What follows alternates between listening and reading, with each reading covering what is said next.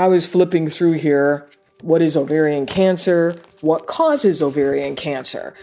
Because I began to say to myself, where did this come from? One woman's quest to understand her own illness. So I'm looking familial, no.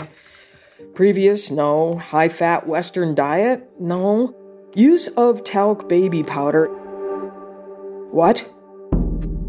Leads to an epic battle. As the CEO of Johnson & Johnson, we unequivocally believe that our talc, our baby powder, does not contain asbestos.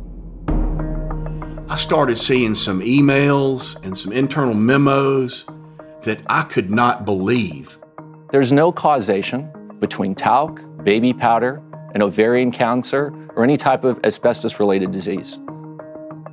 That they knew about this and they would try to hide it. And I mean, this is like in writing, black and white, no gray area.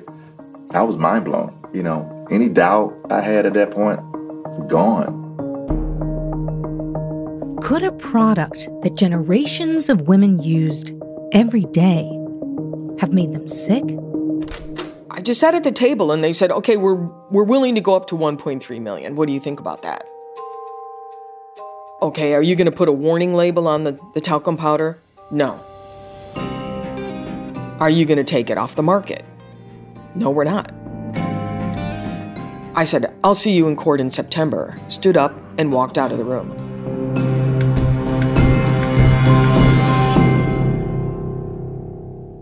Verified Dust-Up premieres October 19th. Subscribe now in Stitcher, Apple Podcasts, or wherever you listen.